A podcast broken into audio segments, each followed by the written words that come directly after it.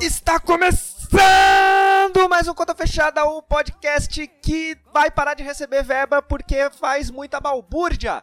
Eu sou o Mizuga e eu estou aqui com ele, o nosso garoto que não vai ter a sua faculdade afetada por falta de verbas, Caio Avanzi. A Unip tem alguma coisa boa, né? Quer dizer. ah, não, mas tem, é, é, assim, tipo, você fazer a faculdade da Unip, tem isso aí. Você ganha dinheiro do FIES, você Olha aí. salva os empresários. Isso que importa. Capitalismo, né, gente? Ah, eu Pelo ia amor de falar Deus. que é ter aula com Alckmin, mas isso é Uninove. Isso é Uninove. Concentra os lucros, socializa os riscos. Mas você pode ter aula com Alckmin ou Mendes assistindo o programa do Ronivon. Aham. o- É verdade. Uma, uma vez por mês vai estar lá o grande. Esse governador. Olha aí, Ministro de Saúde. olha aí. Isso sim é democratizar a educação. TV de qualidade. Cara, agora você tá pensando, né? O, o Geraldo Alckmin virou o Drauzio Varela da direita, né?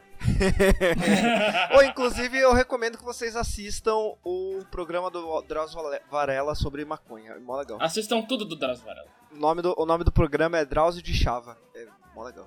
Que, que estreou dia 4, 20 do 4. É... Ah, é, tem que apresentar o resto, né? Ok. Tem. É muito Caraca, absurdo. cara. O nível de atenção, cara, é incrível. Eu, eu fui no YouTube pesquisar o programa do Drauzio Varela e Caraca, esqueci 100% cara, da vida, tá ligado? atenção da criança é incrível. Tudo bem, vamos lá. DH da criança tá foda. Enfim, estamos aqui também com ele que sim vai ter a faculdade afetada por falta de verbas federais, Pedro Mendes. Ah, cara, eu tô. A gente tá fazendo um aplicativo de peregrinação, né? Pra chegar na universidade. É, vamos juntar grupos de 30, 40 pessoas e refazer o caminho de Moisés, só que no caso de São Paulo até São Bernardo. Mas calma, vocês vão ficar 40 anos em volta da faculdade? É o que leva pra chegar quando tá trânsito. Tá atravessando o deserto de Santo André. Exatamente. E daí, quando chover. Ah, quando chove, vocês precisam dividir águas realmente, né? Porque É, pois é, exatamente. Ou uma, Gente- ou uma arca, uma arca, né? a última vez que choveu forte, a estação de Jurubatuba tava 10 de 10, velho. Tava show. Ah, não, a, a, linha, a linha do trem de Santo André simplesmente sumiu. É isso né, que aconteceu. De, de tanta, terra, de tanta terra que parecia assim. Da show. Eu espero que isso não aconteça mais, mano, porque eu trabalho na linha Né? Esmeralda. Fi- eu- Fica, fica tranquilo que vai acontecer. Aquela. Ah, mas eu tenho outros, outros caminhos pra ir trabalhar. Enfim! Também estamos aqui com o nosso querido empresário Eduardo Goldschmidt. Boa noite, sociedade. Boa noite, sociedade. Vai tomar no cu, velho. Ele não muda, vai ser Cara, vocês já gastaram, vocês já estouraram o tempo de introdução. Só segue o barco aí. Também estamos aqui com ele, o nosso garoto comentarista de futebol em inglês. Que esse negócio de comentar futebol brasileiro é coisa de gente pobre, ele, né? Economista é outro, outro estirpe. Felipe Miranda. Ah, olá, gente, tudo bem? O meu Chelsea tá indo mal pra cacete, mas estamos lá, firmes e fortes, cobrindo ele, falando mal do Hazard. Mas o seu Tottenham também tá indo mal, né? Meu Tottenham não, meu filho. Meu Tottenham é o cacete. O Tottenham é meu maior rival, rapaz. Tá achando o quê? Caralho, quando você fala que o seu rival é um time de outro país, você é muito loser, né, cara? Você perdeu na da vida. pessoa, né, cara? É incrível. Mas falando das coisas que aconteceram essa semana, e o Maduro, hein, gente? Cai ou não cai? Ih, Não, Não cai, né? não mais. Não mais. Não mais. O Guia Doda, eu, eu falo Guia Doda de propósito. É, ele Sim. fez um favor pro Maduro, que bicho. Pois é. Então presente? por que que aconteceu. Porque eu, sinceramente, eu só vi o lance do Guaidó tentando invadir lá a base aérea de Altamira e depois eu fiquei só mesmo vendo as análises do pessoal falando, ó, vai dar merda, hein, vai dar merda. É que depois que o Guaidó se autodeclarou corno. Opa! Se autodeclarou presidente da Venezuela.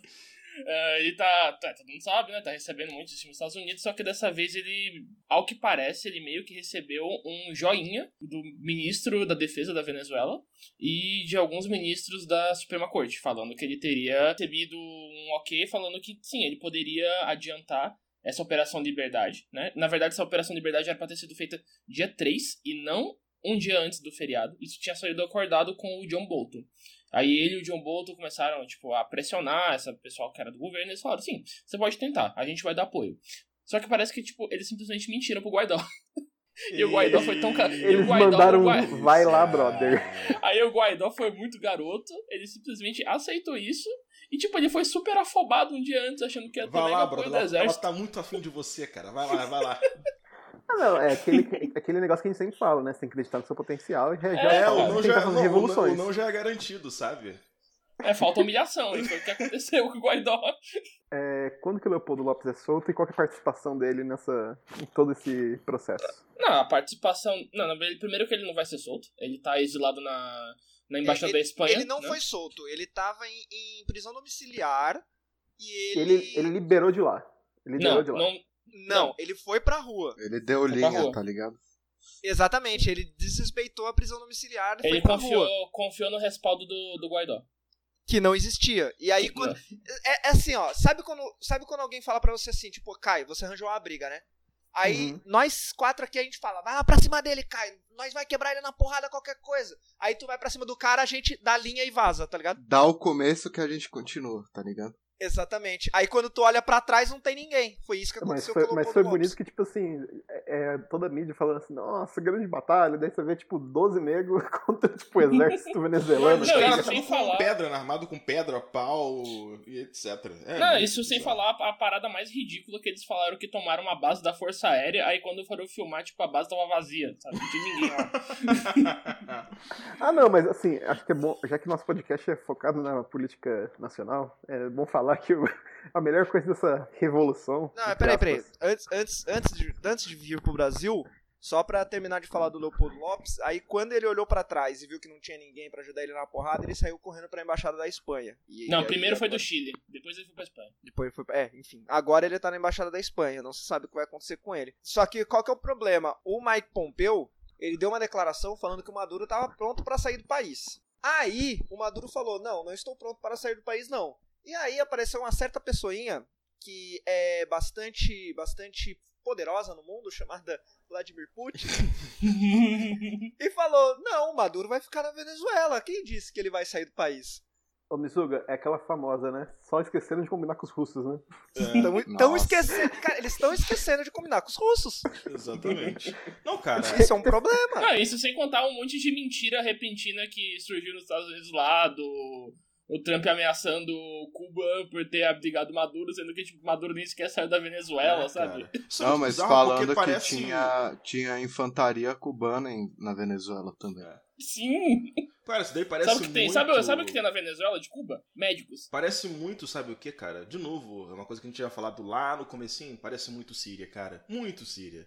Ah, o Assad vai cair? Vai cair não, tô aqui, ó, do lado dele. Tem, tem aqui meu, meu Sukov, tá, daqui a pouco tá Inclusive, chegando aí justamente mais, o? Putin do lado dele também, né? Aí, tipo, É. fica, a minha, fica a minha dúvida aqui, né? Uma dúvida sincera, se é que o novo governo dos Estados Unidos é simplesmente é completamente incompetente por não conseguir fazer uma coisa que os Estados Unidos faz há mais de 100 anos, né? Ou porque realmente a resistência tá complicada Mas lá. é aquilo que a gente já discutiu aqui. Os Estados Unidos já perdeu na Síria e a Venezuela, a chance dos Estados Unidos ganhar é menor. Sim. Porque o- o- os Estados Unidos têm menos, menos, digamos assim, desculpa internacional pra entrar na Sim. Venezuela. Exatamente. E também tem a questão que o apoio na Síria, ele foi posterior ao ao envolvimento da Rússia e o apoio à Síria foi posterior ao início da guerra, né? Agora tá sendo, agora tá sendo bem antes. Uma coisa que o Maduro tem feito, eu acho que tem sido inteligente, entre aspas, é não cometer os abusos que o Assad cometeu, né? Tipo, de chegar e jogar Sim. gás na própria população e etc. Não, atirar na própria população. É, A exatamente. começou quando morreu gente em protesto. Isso daí é uma coisa muito inteligente que o Maduro não tá fazendo. Ele tá nem prendendo o próprio Guaidó, que é uma coisa que eu acho que ele teria até direito, né? Pelo que eu tinha visto com a análise de algumas pessoas que são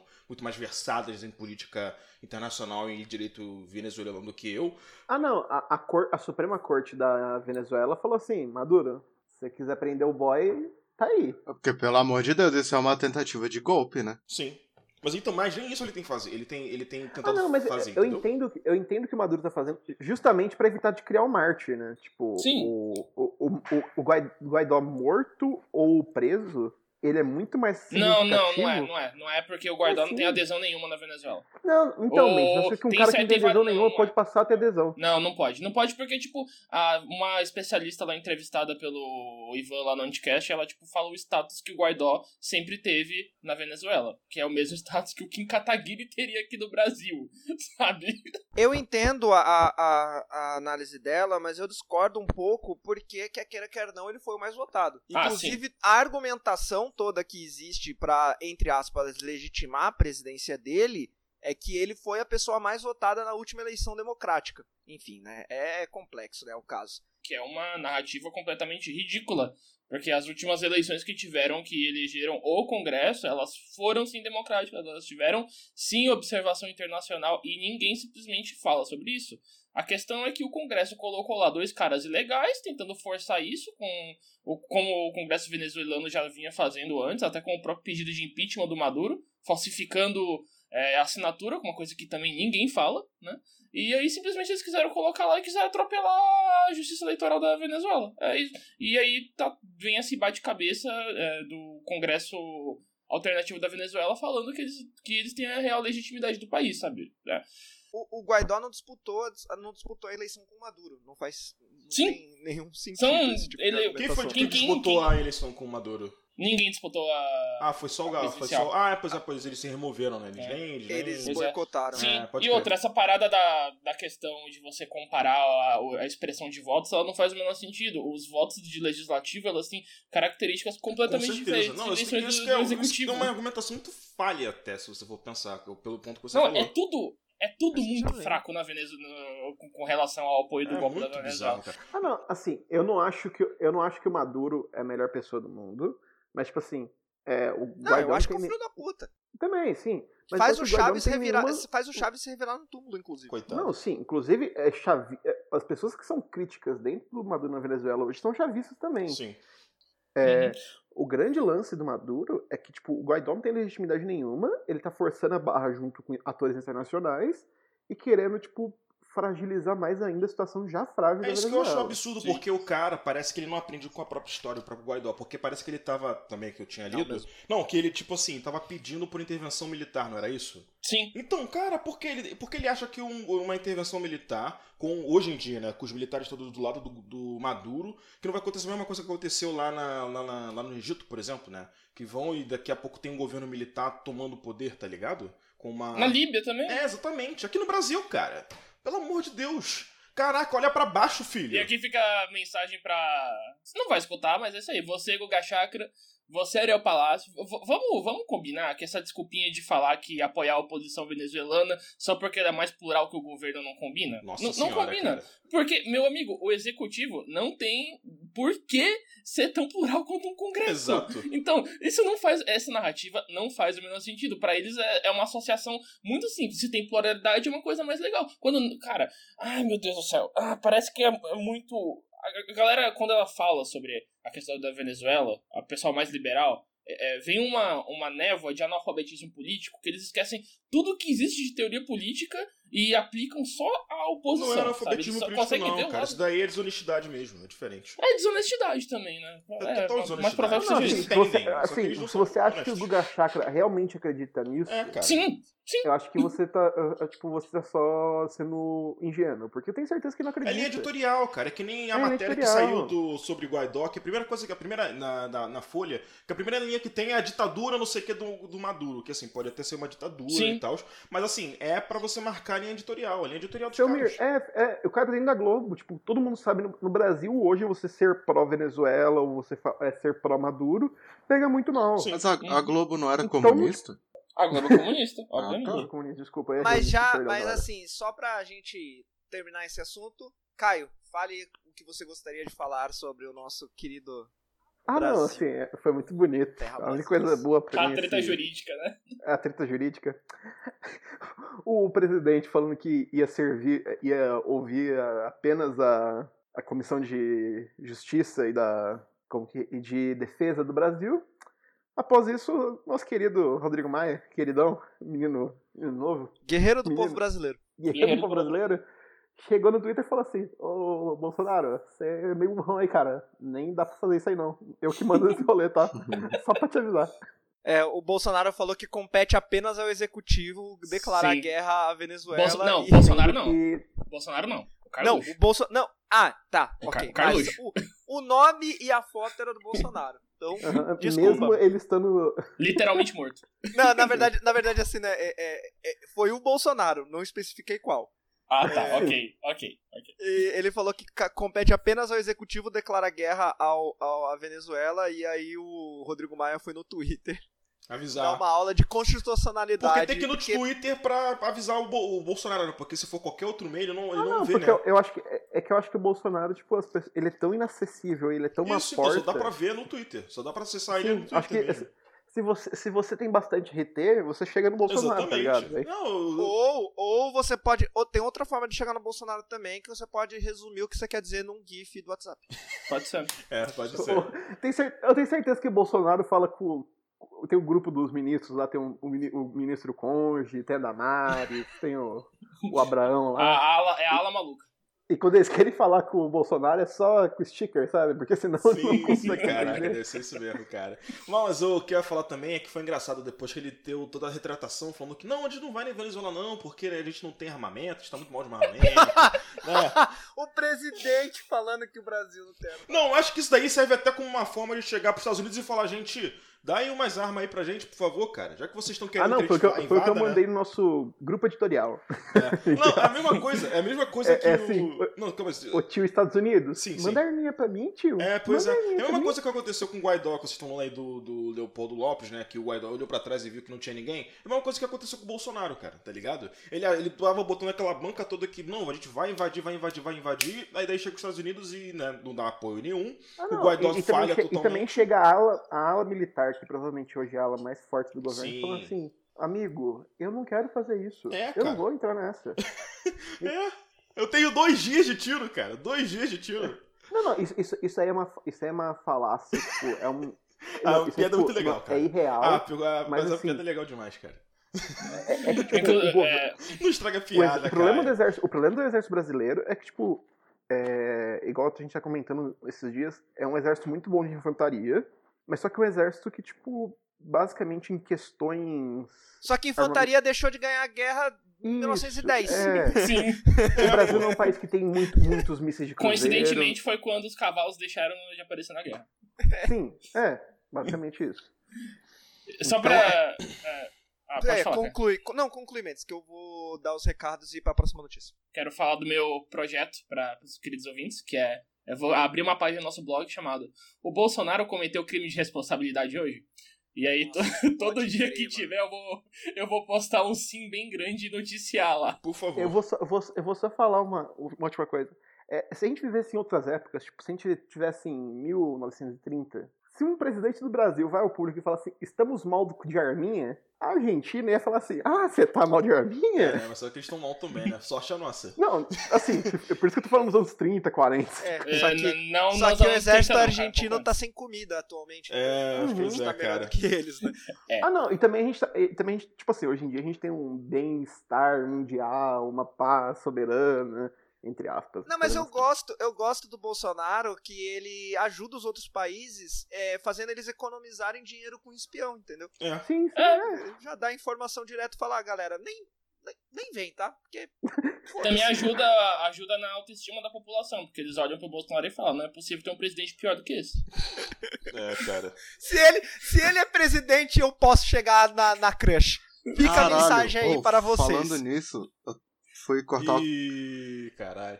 Não, Ih, que Eu fui-. Alô, Cecília! se liga, Arroba não, Cecília. se liga nessa história. Se liga nessa história. Eu fui fazer a barba ontem, aí um cara vendeu pro, pro barbeiro lá um modemzinho que desbloqueia a TV a cabo. Aquele gato. Aí esse cara falando bem do Bolsonaro lá, né? Pequenas corrupções do dia a dia. E aí começou uma discussão de corte de verba pública pra universidade, blá blá blá blá blá blá. E aí o barbeiro, velho, ele é um cara muito simples assim. Ele chegou, dado o momento da discussão, falando: O Bolsonaro foi numa escola tão boa dos militares, mas ele é tão burro, né? E o cara que, que tava defendendo ficou tão contrariado que ele pegou e foi embora, velho. Mas assim, sobre o Bolsonaro ser burro, é só, é só lembrar que, tipo, tem piada de presi- ex-presidente militar junto com. Qual é aquele ministro militar, caralho? Não, Tem oito, tanto faz. É, O Heleno, o general Heleno. Ah, o general Tem, Heleno, sim. tem conversas que são documentadas entre o general Heleno e um presidente militar que eu não lembro qual, falando como o Bolsonaro é burro, cara. Sabe qual que é o nível disso? É histórico já, A cara. sua burrice É, é, é, pauta livros de entre dois generais, tá ligado? É, pois é. Ah, mas é sempre bom lembrar que o Conto Fechado é um dos podcasts do Amontoado. Vai aparecer lá no amontoado.blog que tem outras coisas lá pra você ouvir. Caso não tenha, não tem. Mas o Conta Fechada vai ter sempre toda sexta. Enfim, cola lá e vai você vê lá o que tem. Conta Fechada vai ter. Mande Toda sexta. perguntinhas, comentários e Eu- etc. Você, você quer, quer apresentar no meu lugar aqui? Ou... Não, não. Segue aí. Caraca! Ofendeu o poste. Não toma lugar no poste, não, filho. Eu vou, vou passar, eu vou passar ali no RH agora. Bota na caixinha de sugestão antes de fazer qualquer coisa assim, cara. Caralho. Meu, mano, o cara tá bruto hoje. Caraca, o dia do trabalho, foi dia de trabalho cacete, foi dia da fúria. né? Ai, cara. Nossa, mano, pior que eu fui no mercado hoje e fechou às seis, né? O sonda. Aí eu, eu tentei entrar assim, o segurança falou, não, fechou às seis aqui. Ah, eu, daí eu falei, ah, não, beleza, foi mal, não sabia. Ele, é dia do trabalhador, né? Olhei pra cara dele e falei, mano, o que você quer dizer com isso, tá ligado? Ai, ai, Mas cara. Mas foi isso. Enfim. É sempre bom lembrar que ah, você pode mandar recado pra gente no Twitter, arroba amontoadoblog, no Facebook, facebook.com.br amontoadopodcast e no conta fechada pod, arroba gmail.com. Fala com a Pode ser gente. também o conta fechada, arroba amontoado.blog. Pode ser o conta fechada, arroba amontoado.blog. Tem vários lugares pra você falar com a gente. Também pode falar com a gente nos nossos twitters pessoais aí, as arrobas vão estar na descrição do podcast. Enfim, vamos para a primeira notícia que a gente já levou bastante tempo falando sobre Venezuela. Meu amor, vê se maneira, não é hora de brigar.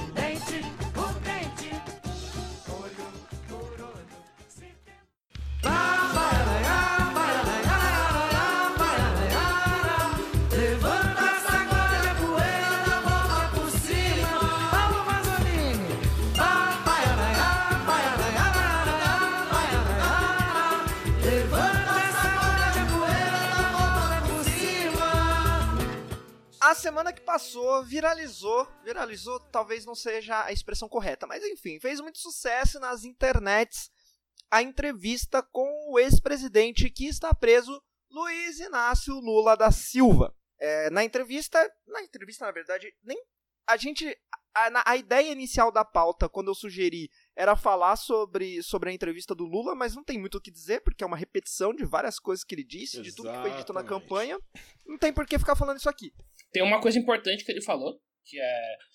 Amiguinho, transparência internacional. Pelo amor de Deus, né? Vamos, vamos procurar ah, uma então fonte uma coisa melhor? que a gente podia falar era justamente dessa, dessa virada que ele deu, assim. Várias viradas que ele deu no. Acho que foi na Vamos Mônica. procurar uma fonte melhor? É, não, acho que foi na Mônica Bergamo que, né, que tava entrevistando a- Não, Floresta Fernandes Jr. Também. Mas assim, a Mônica Bergamo também levou umas Os invertidas. dois, os dois estavam juntos. É, mas assim. Ah, Mas tá, aí- já tá falando especificamente dessa pergunta. Não, não, mas essa pergunta em específico também é que ele fa- vai e fala justamente da Transparência Internacional, que, pra- quem não sabe, é uma organização é, americana que é fundada por das, das maiores corporações de Wall Street e que eles vão apontando o dedo pra tudo quanto é país pobre pra falar você é corrupto, você é corrupto, você é corrupto, com uma base bem simples. Perguntar pra população se eles são corruptos. É só isso que acontece. Não é uma, não é uma base, não é uma, não é um estudo tipo assim de ver quanto de fundo foi roubado nem nada. Foi tipo é só perguntar na população. Você acha que o seu, seu país é corrupto? E a população falar que sim ou não e etc. Eu só queria falar sobre o Lula que, além de ser muito lindo, cheiroso, o menino, o menino tá estudando bastante, Nossa, né, cara, cara? ele tá mesmo. Eu tô 55 páginas por dia, né? É, exatamente. Ah, mas né? só que isso é impossível um brasileiro comum ler. Sua amiga, né, É. amiga? Não, eu tô, eu tô impressionado. Eu tô Minha impressionado, assim, com o, o, o- assim, é. Não, não impressionado, né? Mas assim, porque de fato é o que ele falou já antes naquela entrevista que ele deu antes dele ser preso, pra aquele livro que ele, que ele lançou antes e tal, já que ele. Sim, que o Anticast lançou. É, exatamente, lançou entrevista também. São as mesmas coisas, é o mesmo roteiro, Mas é tipo assim, não dá pra não ficar encantado com a história do cara, da, com, a, com, a, com o discurso dele, entendeu? A capacidade de retórica desse homem. É, cara, é incrível. Eu acabei, acabei a entrevista cantando Lula lá, cara. É, pois Não, é. é louco. Eu tive que amarrar meu braço, minha, meu- minha mão direita na cadeira, senão eu ia me filiar ao PT. Ah, não, é, o, pro- o grande problema, o grande problema do Lula é que, tipo assim, o partido, que, o partido dele hoje em dia é um partido meio. Né, com muitos problemas. Inclusive. Não, fica- tanto que a, a- a minha estratégia pra não me filiar ao PT vendo a entrevista do Lula é digitar Glaze Hoffman no Google e ficar dando alt tab. Pois é, cara. A oposição, tipo, a gente vê o Lu- o Lula como esse cara cheio de conhecimento, esse cara que tem uma história, esse cara que, tipo assim, alguns processos dele são muito duvidosos mesmo. É, foi um processo que foi feito muito nas pressas pra, tipo, tirar ele da, da corrida presidencial. Mas a oposição no Brasil se encontra no Estado justamente por conta do personalismo que a gente tem no Lula, muito. ah, Como eu posso dizer? Frágil. Acho que frágil é uma boa palavra. Pera aí, não, não- não- melhor você não falar esquerda e falar majoritária, que no caso é o PT. Ele não, falou ele não falou oposição. esquerda, ele falou oposição. Eu falei É, oposição. no caso, né? oposição. E eu acho que. É, é uma, isso tá no inclusive, tá, é a próxima pauta, né? Isso. Não, a pauta é Não, essa. a pauta é junto, a Lula Ah, tá e bom. o Zuga, briga Não, com o porque Mendes assim, aí também. entrevista. É, pois. Foi mal. É Não, porque a gente, a gente já tá dando alt tab aqui Não, antes não, de eu só terminar, deixa- mas deixa- segue. Não, já foi pro assunto, segue. Não, então isso que eu ia falar justamente, porque assim, a questão da oposição que dava pra falar é justamente do da falta de figuras que preencham a lacuna do Lula, mas assim, porque eles não têm um E projeto. como, e como a estrutura do Lula livre, essa porra Sim. estraga a oposição Não, mas isso demais. é uma coisa que a Deus, gente já PT, falou. PCO. É. Ele já falou isso diversas vezes já, de como que esse movimento Lula livre acaba tirando da questão de, né, de você construir uma base de esquerda, um pensamento Não, de e esquerda pra discutir E na, já foi, na e já foi sociedade. derro- derrotado já. Isso sim, que é foda, sim, né? é um projeto assim, é, um- é uma, é uma bandeira também derrotada de fato. Mas o problema é. A política aqui sempre foi muito personalista. Sempre. Nunca, nunca, nunca saiu desse tipo de, de, de coisa assim. A gente nunca teve um negócio de votar no programa, não votar no. no, no- O sistema eleitoral é feito pra isso. Sim, Não, sei. mas depois, é só que depois a política, tipo, do café com leite, Getúlio Vargas, Juscelino. Não, gente, a gente comemora a independência que foi declarada por um português, não É, pelo primeiro cara. herói no Brasil. É, pois é, não adianta. a cara. gente é personalista. É, exatamente. Tá na sociedade brasileira. pessoal. Né, mas o problema é justamente assim, é porque daí, na- quando a gente vai discutir uma coisa, por exemplo, como essa coisa de desassociar da esquerda, a gente não pensa, por exemplo, em montar um programa de esquerda, um partido ou algo assim. A gente pensa em uma nova figura pra esquerda.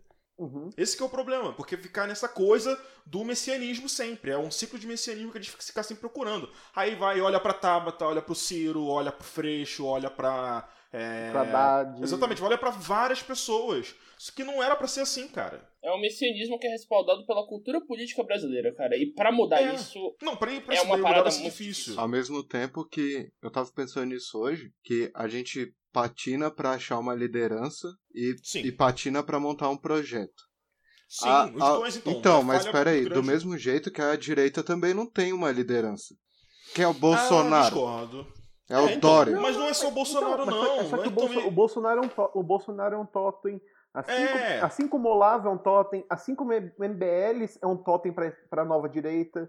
Ao mesmo tempo que a gente tá faltando um projeto claro e uma liderança clara, eu não vejo a direita com uma representação tão especial assim. Tem o Bolsonaro, tem o Dória, tem essa galera, mas que eu não vejo como uma liderança tão forte. Mas enquanto eles não encontram, eles estão com um projeto bom. O bom entre aspas, né? Montando Bom pra eles. Ué, né? montando o MBL, que tá cre- querendo ou não tá Sim. crescendo. Se, Sim, se sim. eles falham em liderança tanto quanto a gente, em questão de Sim. projeto eles estão avançando. E é, e é isso que a gente tá, tem que aprender a fazer. Sim. Porque aí que tá, pra eles associar. Porque já tem já o projeto ali montado, né? Que essa coisa de você avançar o conservadorismo, você retirar as Não, bases de e assim, esse esquerda. projeto nem é deles, né? É um projeto de think tank americano exportado pra eles. Não, tudo bem, mas ainda assim é uma coisa que assim, você já tem um projeto montado pra você associar uma pessoa, assim, você tá com a sensação o Bolsonaro agora e o Bolsonaro tá caindo, mas uma pessoa com um Dória, como o Dória, que tem mais dinheiro, que tem mais manejo, que tem mais polimento do que o Bolsonaro pra se, pra se alocar esse projeto e ser essa pessoa pra e que tem a fala do gestor. É, exatamente. Então, é muito mais fácil pra direita hoje em dia chegar e atingir essa, posi- essa posição de messias do- da população do que a esquerda que tá patinando, que só consegue fazer aquela coisa reativa de o que o governo propõe, ele te é contra. Mas aí, qual é a sua proposta contra? Não, eu sou contra. Você não tem uma, uma, uma digamos assim, vou falar uma contra-reforma, você não tem uma, um contra-projeto, entendeu? Você não tem nada disso. Uma coisa que eu tava lendo no livro do Lula, que acabei relendo, né, porque eu achei que, ah, ia ser uma coisa que discutir, mas eu vi que é a mesma coisa que da entrevista que ele deu lá pra Folha para o País, mas uma coisa que ele tinha feito é, no, no governo dele, acho que 94 ou 86. Mas era tipo o que lá na Inglaterra chamam de Shadow Cabinet, que é o tipo gabinete das sombras, né? o gabinete que fica atrás do governo principal, um governo paralelo, que tem medida da educação, medida das finanças e etc.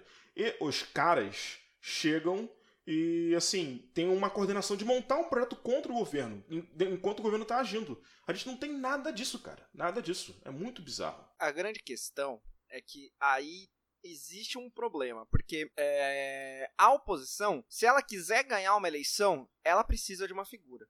Eu sei, é um problema, o messianismo, blá blá blá, eu sei de tudo isso. Mas se a oposição quiser ganhar uma, quiser ganhar uma eleição, ela precisa, ela precisa ter uma figura forte. Porque a política no Brasil é assim, infelizmente.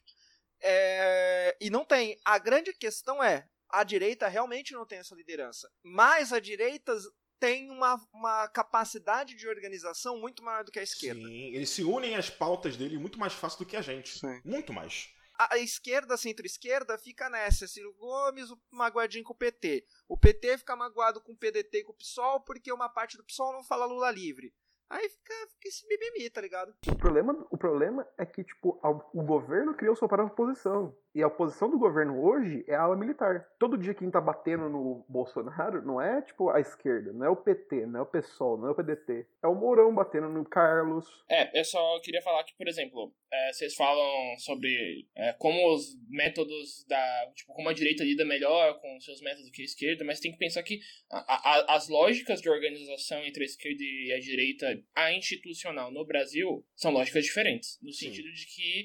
É, tem uma questão de lidar das contradições dentro desses dois campos, mas a direita lida da, com as contradições de uma forma e a esquerda de outra. A direita lida com não ligando para as contradições, né? Eles se juntam e depois pensam nisso, né? E aí, por exemplo, tem o próprio exemplo do governo do Bolsonaro, foi um, a junção de várias um amontoado, vai. Que, é, um amontoado de várias direitas, é, as quais são extremamente contraditórias entre si, Sim. mas que deixaram para se resolver no, no governo. Isso. É, é tem diferente do, tem é, liberal, sim, tem. Diferente um pouco da, da lógica da esquerda, que é como se a, a esquerda quisesse lidar isso a priori de tentar alguma coisa. Sim. Né? E tem. E, e aí vê, a gente precisa é, jogar isso num balanço e tentar pensar.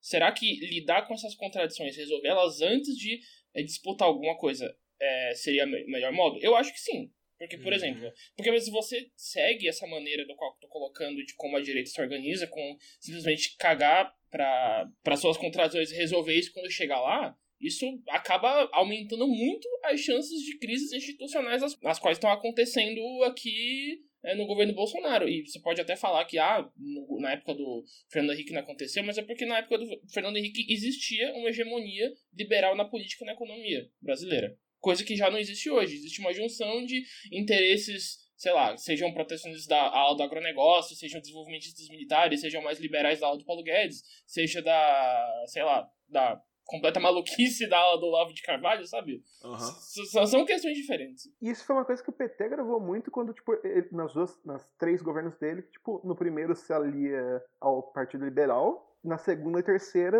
é o PMDB. Isso. O PT mesmo cria esse rolê tipo de, ah, vamos, entre aspas, excluir a esquerda e a gente traz um centro, Isso. entre aspas. Não, então... O... E que foi uma coisa decidida antes, né? É, que foi uma coisa decidida antes. que o próprio, de novo no livro do Lula, que também é mencionado, ele mesmo fala que, né, que ele trouxe o José Alencar pro, pro, pra chapa dele para fazer essa união entre, né, tipo, a esquerda e, né, o interesse, no caso o interesse do trabalhador, nem fala de esquerda, ele fala do interesse é. do trabalhador e o do empresário, do entendeu? Empresário. É, exatamente. Ele, ele é engraçado porque você vê isso daí até mesmo no próprio discurso do Lula nas entrevistas, que ele não toca em esquerda. Ele está sempre falando da questão do trabalhador, da população, do pobre, da pobreza. Ele nunca entra na questão de esquerda direita. Ele mesmo usa essa coisa de você você vai você né, faz é, você divide pelos grupos você divide pela pelo pelo pelo, pelas pessoas, né? Bolsonaro, Alckmin, Ele etc. não é burro, ele fala, ele fala que ele não é nem direita nem esquerda sem falar que não é nem direita nem esquerda. Sim, Mas que é.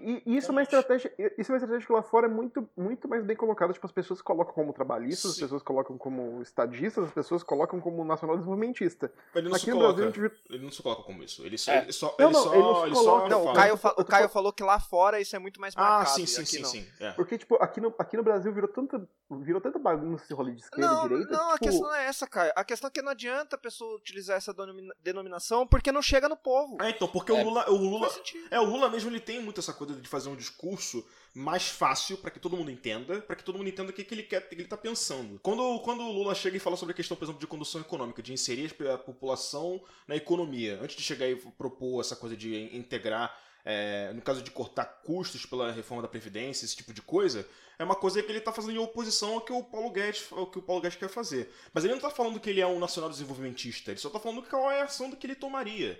Essa diferença do próprio, do próprio é, Lula ali em relação ao que a esquerda hoje em dia faz. Não, não a esquerda faz, hoje em dia faz, desculpa. Mas o que o Caio tava falando aí sobre essa questão de você chegar e, não, eu sou nacional desenvolvimentista. Uma coisa que talvez o Ciro Gomes que queira fazer também, mas ele também, né? Tipo assim, ele não, ele não. Parece que ele quer adaptar meio o discurso dele também do Lula, de não querer, sei lá, e se definir, sabe, com aquelas bases ideológicas, etc. Como a gente faz, né? A gente se define como socialista, como comunista, como etc, entendeu? Então, é que no Brasil não tem como fazer isso, os partidos per si, assim, tipo, ah, o- o- porque o PT não é um partido de esquerda. O PSOL tem a- alas do PSOL que não é muito de esquerda. Sim, sim. São partidos plurais, todos eles. Eles têm. Eles, Sim, eles todos englobam eles. muito São partidos de correntes, né? Sim, Isso. sim, Só sim. uma coisa que eu queria comentar que ficou um pouco pra trás é porque, assim, é, é- é uma, é uma coisa que, tipo, é um erro que existe hoje, pelo menos nas análises de conjuntura do campo da esquerda, que é amontoar os, os, os blocos de interesse como se eles fossem coisas hegemônicas. É,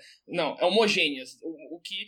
Por exemplo, o contrato de pacto que o, que o Lula fez foi com um empresariado que é diferente do empresariado que está hoje no governo do Bolsonaro. Com né? certeza. Diferente. Sim, é um, foi um pacto industrial. Exatamente. Exatamente. O, o José Alencar, ele era um industrial. É, exatamente. É, é, o indus- é a galera industrial que o Ciro queria trazer pra. Isso. Exatamente. O que aqui, dentro do, do governo Bolsonaro, a gente vê uma preponderância da parte financista. Né? Exatamente. É, é, um é um empresariado financista e rentista que tá nas costas do Bolsonaro, entendeu? É, com, São- são- com linha direta do Né? Paulo Guedes ali É, no governo, né? Exatamente. E não necessariamente essas duas aulas do empresário, elas se conversam em, em, em- em várias questões, mas, tipo, Pelo contrário. não- Pelo não, elas contrário. podem, pensa... não, elas podem.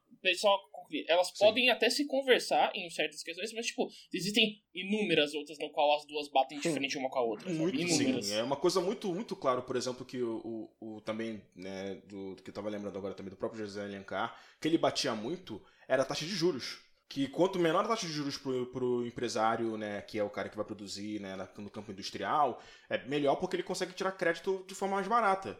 Mas pro cara que é da empresa financeira, quanto maior a taxa de juros, melhor, porque é uma taxa muito é uma taxa fixa ali que ele vai ganhar muito dinheiro em cima sem arriscar a coisa. Ah, não. É, é que, tipo, tanto que quando o Paulo Guedes vai apresentar o Bolsonaro, ele não leva o Bolsonaro pra, tipo, os grandes empresários dos Estados Unidos. Ele leva Não. o Bolsonaro pra galera de Wall Street. Exatamente. ele não vai exatamente. levar ele pra, pra, tipo, pro pessoal lá da Ford, da General Motors, pra instalar a fábrica aqui. Uhum. E é um, é um reflexo de um fenômeno atrasado que chegou no Brasil, né? Que é da hegemoniza, a hegemonia da, da, da financiarização acima do, da questão da, do, do polo de produção. Ah, Né? com certeza. Mas assim, o, o problema é justamente esse, assim, que eu acho que a abertura de mercado, por exemplo, quando eles falam sobre isso até, não é uma abertura de mercado pra, tipo assim, você atrair o investimento produtivo pra gerar emprego, etc. Não. É você atrair especulação, pra você atrair mais Sim, bancos, etc. Sim, exatamente. Pra chegar e abrir exatamente. aqui um J, um J, chegar o, o JP Morgan e só tem já só um banco de investimento, não. Vem aqui abrir agência também, vem fazer esse tipo de coisa. Não vai ter investimento produtivo. É, não, vai- não vai ter investimento produtivo, vai ter só formas mais e mais, é,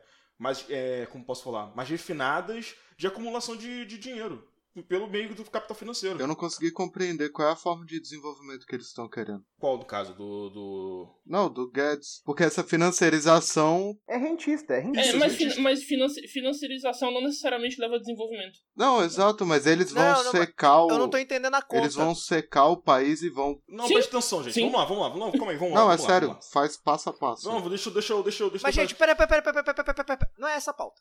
É, só, só antes de, de passar para pro próximo tópico ainda nessa pauta, Só gostaria de deixar claro aqui que o amontoado é um amontoado e são pessoas que pensam diferentes. Porque eu, por exemplo, eu discordo do Mendes. Eu acho sim que a esquerda deveria, deveria a oposição, não gosto de falar esquerda porque enfim, é, a oposição ela deveria, ela deveria se, ela deveria ignorar certas contradições e decidir essas contradições do governo, porque eu acredito que essas contradições nunca vão ser resolvidas antes. Essas contradições vão existir para sempre. E aqui tá uma contradição dentro da montado, porque eu já acho que o Mizuki tá errado. Não, mas é, é o- é o que, é que a gente acabou de confirmar, man. Tipo assim, são partidos muito plurais. Nunca vai ter, tipo, um consenso dentro do PT, dentro do PSOL, dentro de nenhum partido vai ter, plura- vai ter consenso. Como você ter consenso com árvores diferentes de partidos diferentes? Não tem como. Mas não é fazer consenso, é você, é você firmar o seu programa é, em pilares comuns, como por exemplo, sei lá, questão da Venezuela. Tá, é, Não, mas, porra, poderia existir o negócio um mais fácil. né? pilares entre. Não, calma, por exemplo, pilares que poderiam ser aceitos por toda a oposição. A não intervenção. Você defender que não exista nenhuma intervenção externa dentro da Venezuela. É um pilar que poderia ser colocado. Não, é tão fácil Pô. assim não, Mendes. Prática, na, na, na teoria, na teoria pode até ser Não, é fácil, que mas na pegou, prática... você pegou um exemplo, você pegou um exemplo simples, tá ligado? Não, É. sim, sim. Mas, É, você, pega, é- mas você pega, tipo, até a questão do desenvolvimentismo. Como você faz desenvolvimentismo? Não tem como você conseguir. Eu acho uma que ba- não existe nenhum partido na oposição que seja, con- seja 100% contra o modelo desenvolvimentista hoje. É, Não, a questão é, Pessoal, o PSOL, por exemplo, nunca entraria numa chapa que, que fosse nacional desenvolvimentista. É, Sim, ia ser sim. oposição. Esse é o ponto. No máximo ia juntar um PDT e PT ali, mas aí E hoje o Ciro... PSOL é um dos partidos, um dos maiores partidos nesse quesito, assim, de, da, entre aspas, esquerda. Dá- não, se Não, daí- considerar sim. esquerda, esquerda, o PSOL é o único na Câmara. Sim, sim, É. é, o único. Sim. É, mas de qualquer forma, daí é, o que eu falo é, a verdade é que a única contradição que impede o PDT de fazer parte de um governo com o PT é birra. É. A verdade é essa. A verdade é essa. Um, um lado, um lado fica de birra porque ai, o PT abandonou o Ciro e o outro lado fica de birra de ai, porque eles não falam Lula livre. É isso. É. Assim, eu não julgo. Por exemplo, eu não julgo a raiva, eu, eu não julgo a raiva do Ciro Gomes igual eu não julgo a raiva da Marina Silva, sabe? Mas é tipo, Ah, eu julgo esfera muito. pessoal é uma coisa, esfera política é Falta outra. pragmatismo. Pragmatismo, é, eu ia falar. pragmatismo. É isso porque- é, gente, isso é Maquiavel, né? É porque o O próprio PT foi Lula... pragmático. Não, então, porque o próprio Lula ele lembra que o PT, querendo ou não, tem maior bancada no Congresso hoje em dia, né? No caso do- da- dos deputados. Eles ainda conseguiram lá não sei quantos por cento de voto lá com o próprio, com o próprio Haddad. Do, assim, e foi um voto no caso de transferência de voto do Lula pro Haddad, que ele conseguiu transferir lá 40 e poucos Sim. por cento do segundo turno. Que é um número impressionante. Que é um número, assim, é um número muito impressionante, ainda mais porque o Haddad e o Lula são figuras totalmente, tipo assim, você pensar em figuras, né, de pessoas, são polos totalmente opostos, né? É Um é, de, o Mizuga. um é professor de, de história, de história, não, desculpa, de direito, doutor e não sei o que, não sei o que lá, e o outro é o cara, né, chão de fábrica, estudou sozinho e etc. É, isso daí é muito impressionante. Ah, não, e pessoas com carismas diferentes. Não, também, total, né? total, total. Assim, um atrai uma base muito diferente do outro e etc. É muito, é muito complicado, cara, esse tipo de coisa, essa birra. Mas é por conta dessa coisa, assim, eu acho, do, do próprio personalismo. Porque é é uma batalha, eu acho, desses caras de chegar e falar, né, no próprio coisa do Lula tá preso e etc. Eles chegarem meio que assim. De uma forma muito tosca, que no caso certo seria se- chegar, todo mundo sentar e fazer tipo um, vamos lá, um novo foro de São Paulo, se fosse o caso. Chegar todo mundo sentar e vamos lá, vamos, vamos organizar essa porra, vamos lá fazer um, um comitêzinho pra gente chegar e ver qual vai ser a É, nossa que é o que direção. a direita tá fazendo, né? Então, mas o certo seria fazer isso daí, em vez de ficar nessa coisa de, ah, vou fazer meu comício e falar isso aqui, não sei o que, não sei o que lá, e ficar nessa, nesse telefone sem fio. Senta todo mundo, decide o que, que, que vai ser feito. Ó, a nossa oposição vai ser pautada pelo quê? Quais são as pautas comuns nossas, como o próprio Mendes está falando aí? Ah, nossas pautas comuns são essa, essa e essa. É ficar de oposição tudo que o Bolsonaro propõe, etc. Beleza, vamos nos unir por isso, vamos fazer um bloco aqui forte mesmo. E não ficou com essa birra, Mas cara. não consegue fazer isso desde 2012, desde a campanha Mas eu tô falando, mas então muda, cara, porque agora você tá na oposição, meu Não, filho. Agora é. você tem que reaprender. E, e eu sou meio. Ah, mas eu concordo que- com Vocês você. lembram, que- vocês lembram aquele, aquele evento que o, o Dudu Bolsonaro organizou? A cúpula interamericana da Sim, de então, mesma conservadora? coisa, é, pois é. Faz a É, mesma não, coisa. tinha- Tinha, membros de, part... de todos os partidos de direita da América Sim, Latina. eu sei, não. O, o, o lugar onde o, aquele Weintraub apareceu foi naquela coisa da, da cúpula conservadora também, né? Uhum. Então, faz um negócio desse de esquerda. Ah, não sei o que, porque foi de São Paulo. Que se dane, meu filho. Vem pra cá. Vamos lá, vamos, vamos lá, todo mundo pelado lá em Brasília mesmo, lá na UNB, entendeu? Então, então, estão perdendo uma oportunidade de ouro porque, como o cara do próprio do PSL falou, nunca foi tão fácil ser oposição. Exatamente, meu filho. Então aproveita e vai e faz mesmo essa porra aí, cara. E se organiza e porque aí que tá. Como você mesmo falou, é muito fácil bater na coisa do Bolsonaro. Então, uma vez que o governo se desfez, aí depois vocês vão e decidem na porra da, do, da, do, da votação, o que que vai, como vai ser o futuro, cara. Agora essa coisa aí, de, entendeu? Essa, essa, essa- essas é, discrepâncias, cara, você tem que resolver. Pelo bem do país. Mas pra completar essa pauta aqui, é sempre bom lembrar que, como foi citado aí, nunca foi tão fácil ser da oposição nesse país. Contudo, nunca foi tão difícil também, porque o governo Bolsonaro cria sua própria treta, cria sua própria oposição. O Carluxo xinga o, o Mourão, Mourão xinga Carluxo, Mourão fala que o, o, o Olavo de Carvalho tinha que ficar lá, etc. E acaba que o, o governo Bolsonaro acaba tratando os militares, que é grande parte do governo, como oposição. O, o governo cria sua própria oposição. E aí, como que você faz para ser oposição aonde num lugar em que a própria oposição é do governo? E também, tipo, ajuda muito a a abafar muitos casos do próprio PSL, né? Não, tipo, controla a ninguém, pauta. É, Sim. controla a pauta. Ninguém mais falou, ninguém mais fala do Queiroz, ninguém mais fala dos candidatos laranjas do PSL, porque toda pauta dos jornais hoje, É, se você entra, Só com uma ressalva a questão dos laranjas, que tá rolando investigação da PF agora. Então, tá rolando, mas tipo assim, esse negócio. Mendes, a polícia brasileira, a Polícia Federal Brasileira, a, Pro- a Procuradoria Geral Brasileira, é uma coisa midiática. Se não tem pressão da população, se não tem pressão dos jornais, da mídia, do Joãozinho da esquina falar, do, da pessoal discutir, não vai pra frente. Obrigado, Lava Jato. Obrigado, Lava Jato. Não, a Lava Jato e o Dallagnol fizeram esse grande serviço pro, brasi- pro brasileirinho de fazer uma medialização tão grande da. Delanhol. Vou Que é matar o muito Delanhol. Vou vacinar o Daniel. Mas É, é, c- você entra no jornal hoje, você não consegue ver essas pautas, porque tá ocupado por ah, Mourão disponibiliza o cargo caso Bolsonaro queira. Carlos Bolsonaro utiliza o Twitter do pai, briga com o pai, tira a senha do pai. É, né, tipo, enquanto, enquanto nos fundos tá rolando as negociatas e a gente não fala dos negociatos, que são as coisas importantes. Eduardo, a minha dúvida é: se você fosse assessor de líderes oposicionistas, qual você, qual seria a sua estratégia? Você sendo aí o nosso cientista político. Não, mas é porque depende. Se for o PT, continua a mesma coisa. Porque isso é tá vantajoso pro PT. Isso é verdade. E eu acho foda também ficar cobrando, cobrando PDT, até o PSB, que é um partido que eu nunca fui muito fã, mas de cobrar dessa galera é sentar pra discutir com o PT. Porque por enquanto vai ter que sentar pra discutir nos termos do PT. que são os que têm mais Ah, força. cara, mas aí tu vai se sujeitar a 50 anos do, do, mesmo, do mesmo partido decidindo a política? Não. Então eles, se fosse fazer um negócio mais certinho, conseguir arrancar o PCdoB do, do PT, aliar o PDT com. aproximar mais com o PSOL, aproximar mais entre. O PSB e o PCdoB fazendo chapa com o PDT já é uma amostra de perda de força. do Sim, PT. mas a gente tem que torcer para que isso se consolide mais. Eu ia falar exatamente isso. Porque né, no momento não está tão consolidado assim, e caso dê errado, o PT vai sair fortalecido. Eu acho que só quem sai fortalecido desse tipo de coisa é centro e direita. A esquerda, qualquer momento, qualquer decisão disso, que a gente, a gente não tá conseguindo agregar a população geral, a massa nisso. Então, o que eu ia falar é o seguinte, eu acho que assim, até é uma, é uma coisa muito ruim que eu vou falar, mas eu acho que é verdade. Até o Lula ficar, tipo, totalmente debilitado ou morrer, a gente vai ter que chegar, sentar e talvez se congregar. As chances mais, for mais fortes da gente chegar e voltar ao poder vão ser se congregando e se associando ao PT. Infelizmente. Vai ser muito difícil.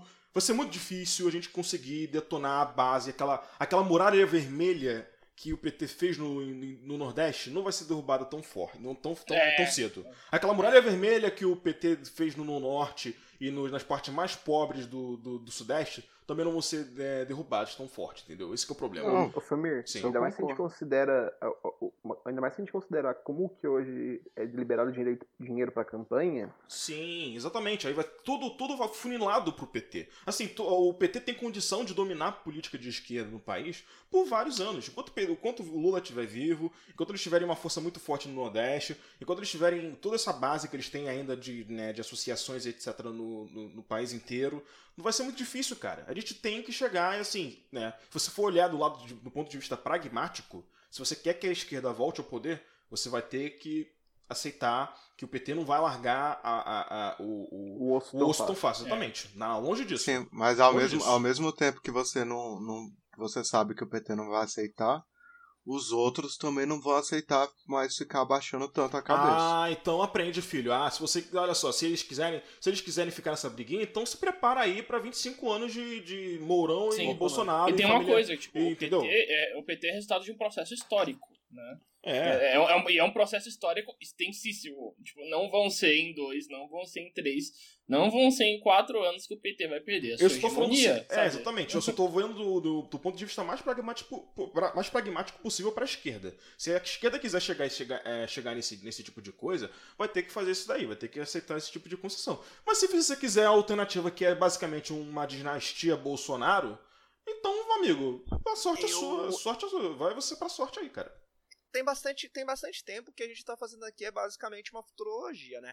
Mas eu eu tendo a discordar concordando com o Felmer. Hum, É, porque assim, eu, eu concordo que essa é a base que a gente tem hoje. sim. Mas eu consigo ver o PT perdendo força com o tempo. Por quê? Explico. O governo Bolsonaro tá aí perdendo né, a base dele cada dia mais. Nunca se viu tanto um, um presidente perder a aprovação do jeito que tá perdendo. Tão Mas rápido. estacionou. Oi? Mas estacionou.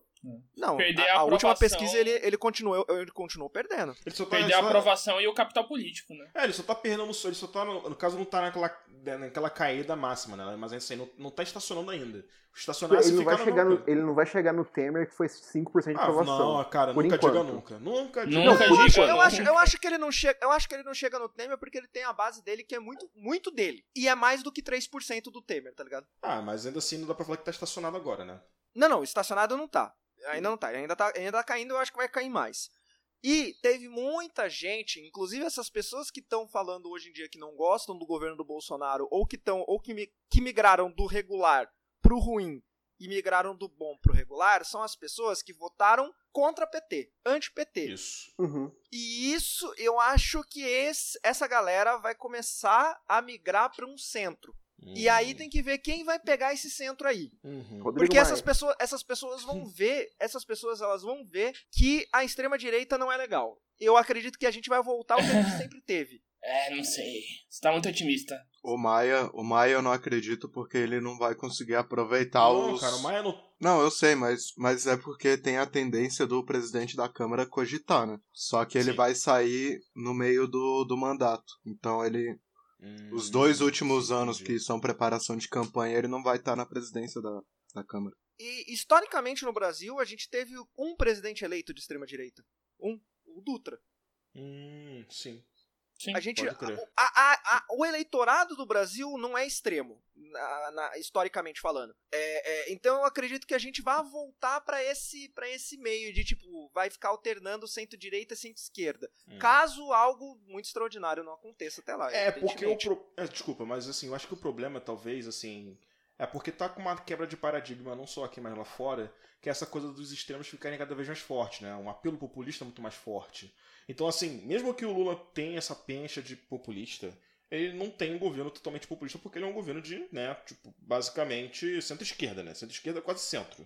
Populista, eu digo, tipo um, um Corbyn da vida contra o, o próprio Trump lá no, no- nos Estados Unidos, entendeu? E tipo lembrando, assim. querido ouvinte, que populismo não é uma crítica, populismo é uma estratégia. É, exatamente. Mas falando assim, na questão de, de, assim, eu acho que é mais fácil a gente ficar alternando entre populismo de direita e populismo de esquerda. Aí Sim, pra que chegar, seja. então, Sim, mas aí pra assim, é, o problema é que se nesse, nessa onda de populismo de direita, como o Bolsonaro tá tentando ser, tá falhando miseravelmente, pode entrar um Dória, porque tem uma, uma- uma- um manejo político melhor e como tudo aquilo que eu tinha falado antes, entendeu? O meu temor, na verdade, é que assim, se a gente voltar pra essa coisa de centro, centro-esquerda, centro-direita, pô, pra mim tá ótimo. Eu tô, tipo assim, eu- hoje em dia, eu, olhando pra trás, eu- na, na época da eleição eu ficava zoando que não queria votar no Alckmin nem morto. Eu fico, caraca, cara, o Alckmin hoje em dia seria bom pra caralho.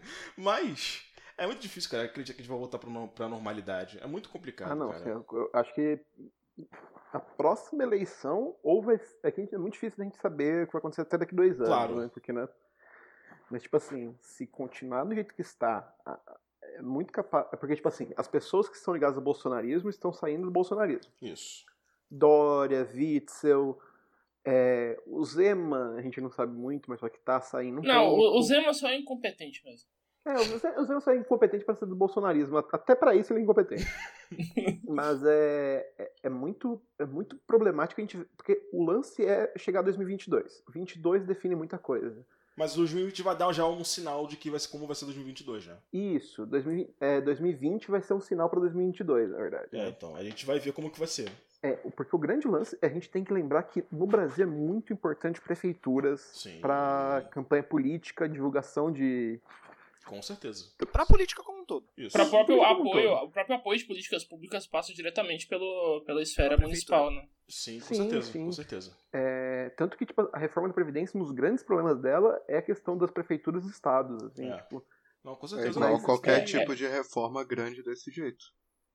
Sim, sim. exatamente. Mas, e sobre ser oposição, por mais que eu tenha levantado esses pontos aqui, de como ser oposição, etc., eu vou ser sincero, eu acho que a oposição está fazendo a coisa certa.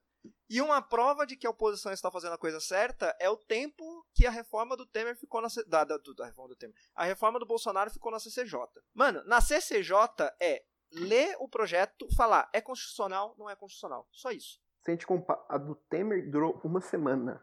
A da Previdência. A do Bolsonaro foram dois meses. E rolou treta na CCJ que geralmente acontece no, no em plenário, né? Plenário. É, pois é. Ah. Não, e, e- e lembrando que é dois, ter, é dois terços e, e, tipo, é voto aberto. É, mas assim, eu acho que a estratégia da oposição tá sendo mesmo correta, como você mesmo estava apontando. O meu problema é mais assim, é o jogo, é o jogo de longo, de longo prazo, tá ligado? É que eu tô pensando, eu tô pensando muito à frente. É, Mas, então, tipo, exatamente. assim, Mas a- a minha questão é essa, assim, de longo prazo. Como eu falei, de né, tal- né, mostrar um projeto contra, de chegar e ter uma, mais coisas propositivas, entendeu? Ao invés de você jogar. Assim, pelo menos agora a gente tá jogando na defesa. Como que vai ser no ataque, entendeu? Assim, acho que. É normal, acho que no começo você jogar na defesa porque tá naquela, naquela fase propositiva do governo, né? Não, pera aí, pera aí, mas não é o começo, né? O Bolsonaro é uma. O projeto neoliberal é uma continuação do Temer. E o Mas governo tô, Temer ah, inteiro cara, não, não. tô falando no começo do governo do Bolsonaro, meu filho. Mas, tipo, por exemplo, em dois anos de Temer não teve nenhum tipo de medida propositiva. Ah, mas agora você tem que bater. Você tem que ter agora uma prometida propositiva. Agora você tem já uma eleição de o PT tá ali como oposição oficial, não mais como oposição Lula livre. E também tem um rolê que, o Ciro Gomes já falou muito tempo atrás, que no Brasil os seis primeiros meses do, seu- do presidente são os seis primeiros meses muito estáveis, que ele tem muito poder nas mãos por conta do capital E político. ele já tá em maio. Ele já tá em maio e ele não fez nada. Nada que ele propôs passou. E, Não, olha só, Caio. Eu acho que você está sendo injusto. Porque o Bolsonaro acabou com o horário de verão. E agora, e agora ele tá mirando na urna eletrônica na tomada de três pinos. Parece mentira, mas não é. É verdade, E é na- verdade, e isso na- é e na verdade, reforma cara. Nosso presidente trabalhando e Na vocês reforma me do falando isso. Que absurdo. Só pra falar, só, só uma, uma coisa que só, que o tipo, juntando o que o Caio e o Mizuga falou, que o, o Mizuga falou sobre a questão da popularidade, o Caio, sobre o que acabou de falar, que a questão dos poderes do presidente também surfa muito na, na coisa da aprovação popular, né? Que é uma que tá caindo a níveis de- vertiginosamente, né? Então a gente já sabe que é um poder que talvez o Bolsonaro não recupere até o tempo que ele ficar na presidência. Ah, não. E, e- se essa reforma não essa reforma da Previdência não vingar, ele já vai ter um outro inimigo político. O perigoso é se ela vingar também, né? É que se ela vingar daqui a um ano, já é, um já é muito problemática. Ela não vai economizar o que prometeu que vai economizar. Não, não vai. A repercussão vai. A repercussão negativa vai chegar dentro do governo do próprio Bolsonaro. Não vai ser nenhuma bomba que ele vai deixar pra próxima administração. Esse, essa reforma, querendo ou não, já é um problema que o governo vai ter que lidar. Sim. No plenário, esse- eu duvido que passe esse ano, sendo bem sincero. Se passar, não passa esse ano. Mas só pra completar aqui e a gente passar pra próxima pauta, só falando, completando o que o complementando o que o Família disse de ser longo prazo, é só a gente tem que lembrar que em 2018 a gente descobriu quais eram os vices uma semana antes da eleição, tá, da- do, do prazo, tá ligado? Então, é, no- a coisa aqui, mano, Brasil, velho, a gente deixa pra, pra declarar imposto de renda em cima do último dia e a política não é nada do que a expressão do povo. né? Literalmente, olha, literalmente. Ai, Não ai. tem o que fazer. Enfim, gente, isso dito, vamos pra próxima pauta.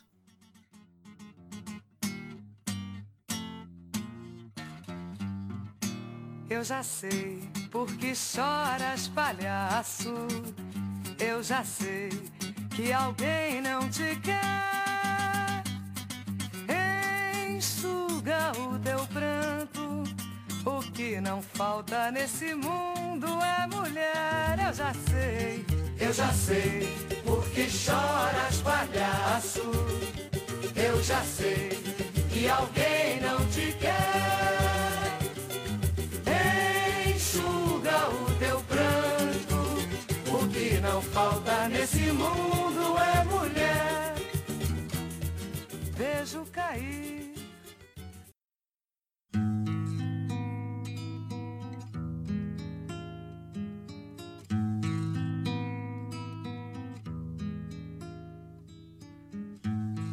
Bate outra vez com esperanças o meu coração, pois já vai terminando o verão.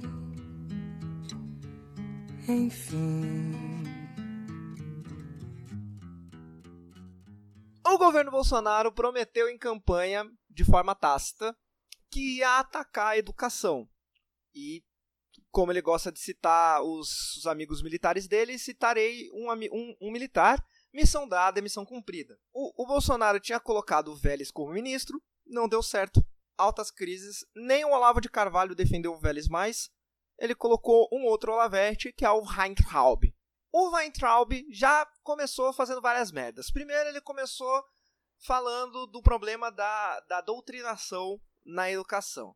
Aí, recentemente, essa semana que passou, ele teve um vídeo de uma menina, que inclusive é do PSL, gravando e debatendo com uma professora. Ela é filiada ao PSL e isso estava acontecendo em um cursinho pré-vestibular. Exato. É, é, sim, é, Isso é, Esse isso é bem porém importante. Esse importante. detalhe é muito importante. não era, não era, né? Não era uma menina de, de, de, de 13 anos, tá ligado? Do ensino fundamental. Enfim. Aí essa semana o ministro falou que o MEC ia começar a cortar verbas de universidades que tivessem. que propagassem bagunça e comportamentos de balbúrdia. Nossa. E ele citou três exemplos, né? Que era a UNB, a UFBA, que é a Universidade Federal da Bahia, a UNB é a, é a Federal de Brasília, e a UF, que é a Federal Fluminense. E, é interessante pensar que a UNB é a oitava melhor universidade do Brasil, tem um melhor curso de Relações Internacionais das Américas, enfim. Ciências sociais é uma das melhores da América Latina também. Pois é, é, é interessante observar isso. Mas aí muita gente, muita gente começou a comentar, aí teve gente que falou que o, o judiciário falou que isso não pode ser feito por decreto, e etc. E aí o MEC falou: "Ah, tá, beleza, então a gente não vai mais cortar a verba das universidades por balbúrdia não. A gente vai cortar a verba de todas. Beleza? Beleza. E aí eu pergunto pro nosso querido estudante de uma universidade federal. Mendes, Oi. pistole. Ai, meu Deus do céu. Ó, vamos lá.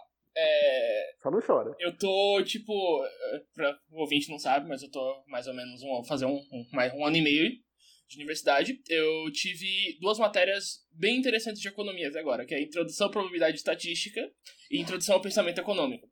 É, o ministro, um dos argumentos do ministro é o argumento maravilhoso de que em média, um estudante da graduação é, com o dinheiro que você gasta com o estudante da graduação, você poderia é, sustentar 30 crianças numa creche, sabe? E tem uma coisa que, tipo, lida diretamente com as análises que o... a- Análise não, né? Com, a- com- Eu nem sei o que esse ministro tá fazendo, cara. Tipo, não. de ele pegar é, coisas como média e tentar justificar é, é, medidas que se aplicariam a toda a extensão de uma... Da onde as universidades federais estão espalhadas pelo Brasil, baseado numa Ignorando as média... particularidades de cada região, de Não, cada não, faculdade. baseando uma e também ignorando a particularidade de cada curso, Sim, sabe? é. Tipo, in- inclusive o Bolsonaro falou uns dias antes dessa medida ser anunciada, ah não, a gente vai investir em medicina, veterinária, engenharia. Cara, um curso de medicina, dá, por aluno, dá pra você manter um curso de humanos inteiro. Exatamente. Custa muito É, ó, tem a- os números lá que, tipo, é, se você juntar todos os cursos de. é, levando em conta pesquisa, extensão e ensino, é, primeiramente no ensino, os cursos de, de filosofia de filosofia e sociologia, que era uma das sugestões que o Bolsonaro falou que queria parar de jogar dinheiro. É, para dar dinheiro para financiar esses cursos, o que, diga-se de passagem, é 100% inconstitucional, porque você respeita é, a liberdade de atuação das universidades com seu próprio orçamento. É, primeiro de tudo, é, esses cursos, de você cortar gastos disso, você não teria impacto nenhum, porque esses cursos não tem nem 2% de todos os alunos já não da, tem rede, investimento. superior.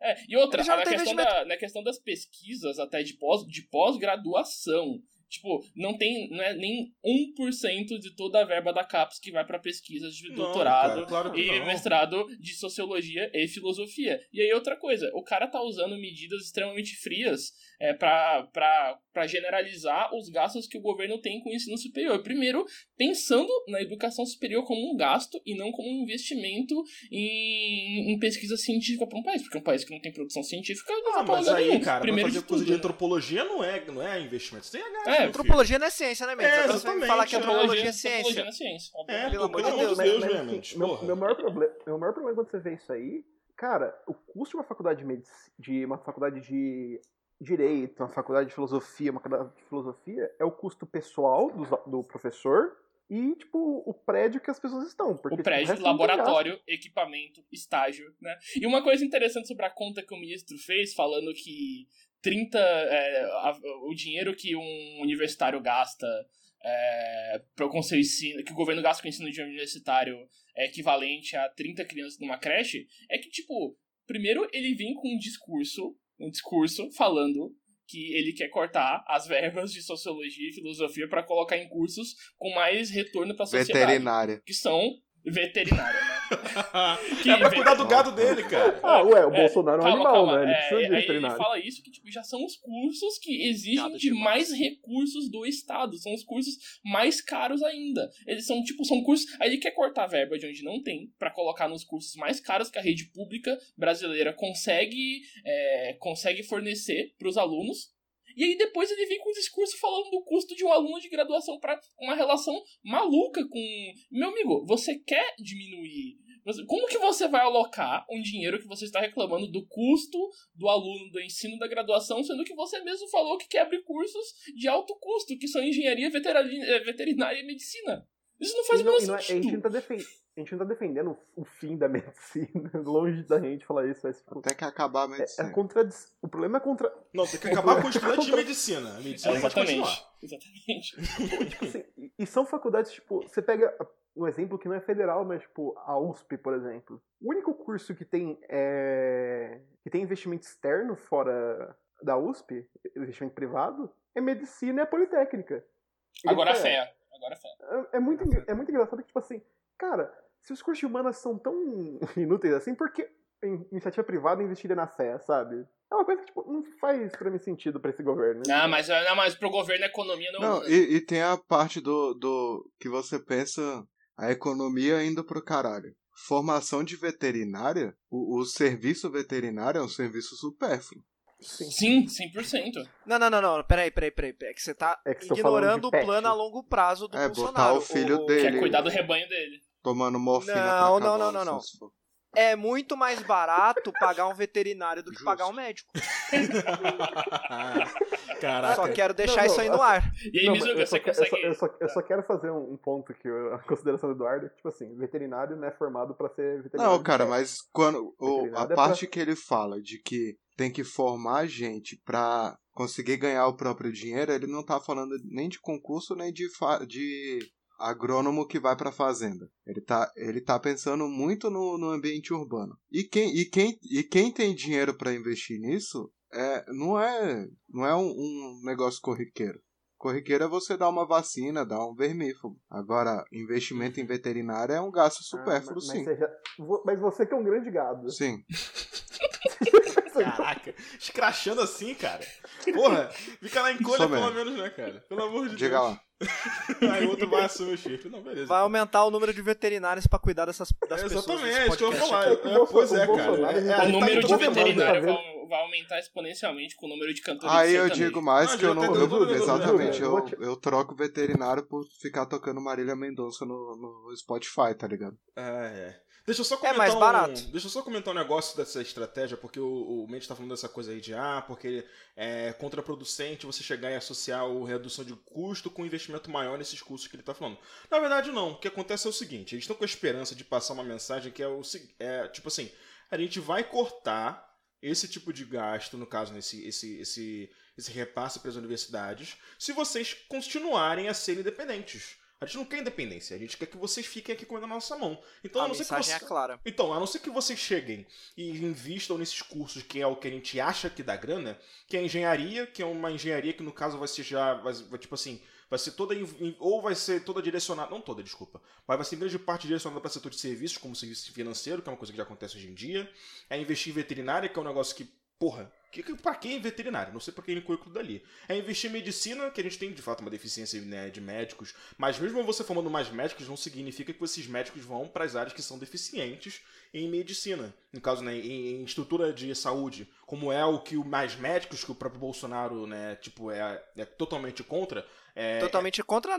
Ele acabou com mais Exatamente, É, não, não eu queria endereçar, acabou, que eu tava na dúvida acabou. se foi o Temer ou se foi ele, mas foi ele. Mas assim, que é um problema que os mais médicos, é, é, é, é, no caso, né, eles, resolvi, eles resolviam, só que aí agora essa coisa não, que a gente vai formar nossos próprios médicos e eles vão lá é, é, atender essa galera. Isso não acontece hoje em dia, cara, vai acontecer com um monte de gente que, né, mais, mesmo perfil se formando médico, não vai acontecer. E sim, Ele, mas, o, mas o que eu ia falar é, ó, eles vão tentar fazer esse tipo de coisa, no final das contas, é, eles, não, eles vão tentar fazer esse, esse, esse, essa, passar essa mensagem, como o próprio Cauli falou.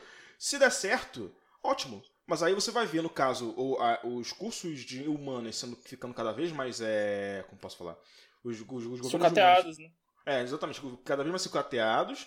Esses cursos mais produtivos na mente deles ficando cada vez mais ricos.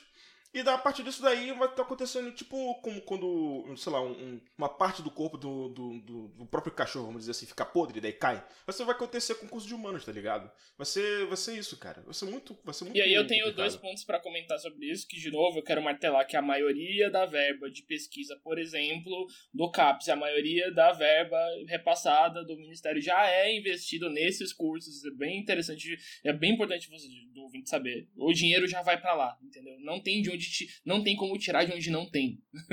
Né? não, não tem como tirar de onde não tem. E tipo, é, tem toda a questão de que é, é um é um total projeto de sucateamento da, do ensino de do, da produção de conhecimento em humanidades no Brasil, sabe? E, e, é e, e uma das inspirações que eles mesmos falaram, que o próprio ministro, não sei se o Mizuki consegue falar mais, sobre, foi sobre a sugestão lá do, do ministro japonês, que mandou as universidades falarem, é, pararem de investir nesses cursos, que é uma coisa que o Japão já voltou atrás, sabe? E não, Não, as próprias os próprios reitores e as universidades falam assim: ei, ministro, vai tomar no seu cu, parceiro, você tá errado. É, pois é. Eles não. Então, é uma coisa que parece que o próprio Bolsonaro não, não percebe. Que uma das coisas que a gente mais consegue exportar lá pra fora, que faz uma imagem muito forte, até pro próprio turismo que ele queria que o pessoal fizesse aqui, é a cultura. É a cultura que é produzida nas academias, tá ligado? Que é estudada Uhum. nas academias. É uma coisa Tá que os. do, do turismo sexual que ele queria que fizessem aqui? Ai, caralho, cara. Nossa. Não, sabe o que é pior? Eu fiquei puto porque eu acho que você tava fazendo piada. E depois eu lembrei que o Bolsonaro falou mesmo isso. Aí eu fiquei mais puto ainda. É difícil, é difícil saber o que é sério e o que não é sério mais, né? A, a cultura que Essa ele exporta também é o que é Golden Shower, né? Tem essa. tem- Não, mas o, mas o que eu ia falar aqui, no caso dos japoneses, eles sabem fazer essa avaliação, no caso, né? Que eles sabem que, né? Não importa, assim, é. é o que eles estão exportando hoje em dia é, no caso, música, anime, etc. Não tem como você chegar e cortar esse tipo de coisa. Ai, é É. muito triste um país exportar anime, velho. Vai tomar no cu. Mas pelo. a gente podia fazer isso, meu filho. Só uma coisa também sobre a questão de investimento, especificamente nas engenharias, né? Tipo, existe. Tipo, qual seria o. Pensando assim, de maneira bem simples, né? Qual seria, tipo, o setor que empregaria, é, né, por excelência, os engenheiros formados de uma verba, de uma maior verba do que o governo Bolsonaro quer colocar? Seria a indústria, né? E, tipo, Sim. uma indústria que tá quase inexistente no Brasil. É, por isso que eu falei que. E tem- E, com a por exemplo, liberalização vai ficar mais. Por né? exemplo, É. na, na minha universidade, eu não sei, não sei se isso é em todas, na USP, mas, por exemplo, na UFABC, todos os engenheiros são contratados pelo Itaú para fazer Não, então, foi o trabalho. que eu falei antes, porque esses, esses caras vão ser, vão ser é, integrados, no caso, ao mercado, pela, pelo mercado financeiro, porque são é uma galera que, né, tipo assim, não precisa pensar em economia, só precisa fazer fórmula. É, precisa Ele é fazer melhor fazer conta, uma- mexer em Ele, não, Excel, então, né? ele é melhor fazendo, uma, fazendo conta do que o economista, coloca ele lá pra fazer lá as operações de day trade lá, fazer lá as fórmulas lá de Excel, seja lá o que for, e fazer os Tá derivados. fazendo bot pra ganhar É, dinheiro. pois não, isso mesmo. É, é tipo assim, não adianta, cara. O, o- é um governo que eles não. Você, vamos lá, né? Esse cara aí, o, o Weintraub, ele, se- ele se, né, ele se, ele se, ele se gaba, desculpa, por ser economista, por ter de mestrado, não sei o que, não sei o que lá, mas parece que ele não tem, tipo assim, base alguma nesse tipo de coisa. Parece que ele não sabe, tipo assim, né, Eu acho que associar. ele sabe, viu? Ou ele, Ele sabe. não, mas o problema, cara, é que é, é muito complicado, porque você vê essas pessoas e você fica pensando, cara, até, até onde chega a desonestidade, tá ligado? Porque é muito, é muito complicado, cara, não importa qual Porque à primeira você é. vista parece contraditório Assim, o- com o próprio projeto deles, né? É, porque é uma coisa assim, eu entendo, por exemplo, o Guedes ser esse filho da mãe que ele é, porque ele, né, quer ser bilionário. Agora o Weintraub, que não, tipo assim, o que, que ele tem a ganhar? É um avanço da, da, da, da, da agenda do, do É o Olavo. discurso, né? É isso? É, tipo assim, ele, ele deve, deve ser tipo o Felipe Martins que se acha um cruzado, tá ligado? Fica lá Deus Vult. Seu amigo. Deve ser isso. Ah, não, mas isso, isso aí, mas isso aí, tipo, é, é que a gente. Porque tem esse rolê de associar ser de humanas com ah, ser maconheiro, ser comunista. E assim, esse rolê de doutrinação é a coisa mais babaca do mundo. É igual a, a Nilce do, do, do Cadê a Chave falou. Cara, você tá na faculdade, é pra você explorar novas. E se você tá na faculdade, você é adulto e você é doutrinado, você é um cara sem visão crítica nenhuma e, de- e é um gado mesmo. Sabe? Tipo, esse rolê de doutrinação, ah, na escola, etc., é, é uma coisa que não existe, mas é uma coisa que, tipo assim, é possível. Na faculdade é totalmente babaca, babaquice. Porque a faculdade é justamente esse ambiente plural, etc. etc, etc. Inclusive, eu, como autodeclarado marxista, até hoje, tipo, de, sei lá, 20, ma- 20 25 matérias que eu cursei, uma falou sobre Marx. Uma. E foi uma sobre sociologia clássica. Só. Enquanto isso, sabe? eu tenho Tipo- orgulho de falar que o pessoal da UNB enfiou a porrada num cara que tava com a bandeira do Brasil Imperial. Acho maravilhoso. É, bem lembrado.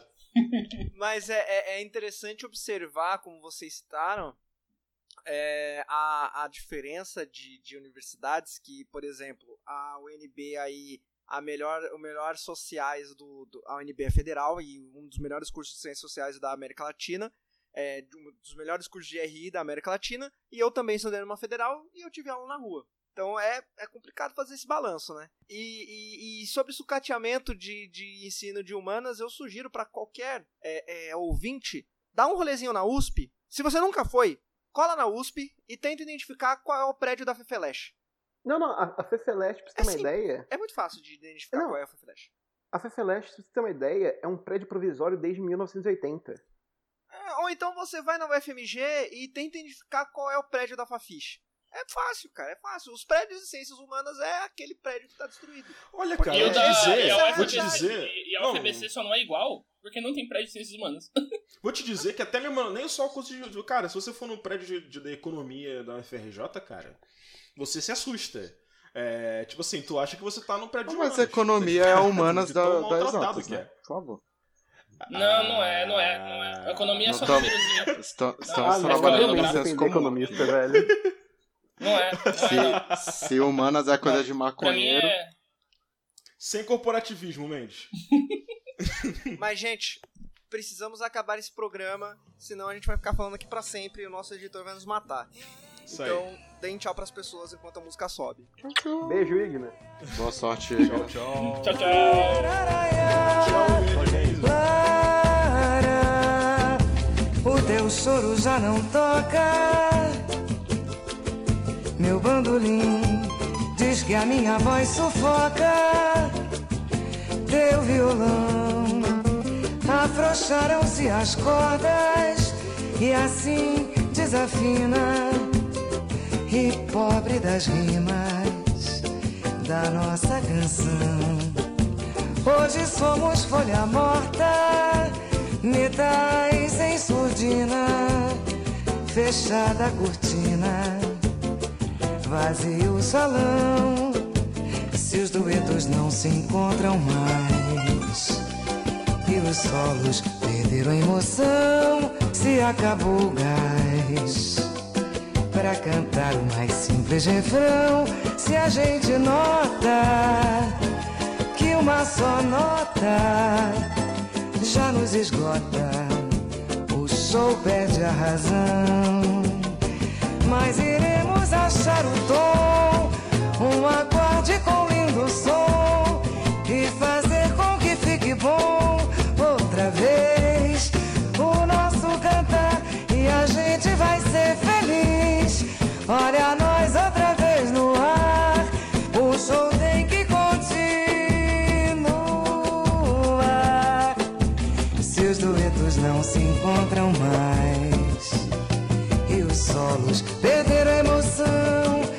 acabou o gás. Pra cantar o mais simples refrão Se a gente nota Que uma só nota Já nos esgota O show perde a razão. Mas iremos achar o tom Um acorde com lindo som E fazer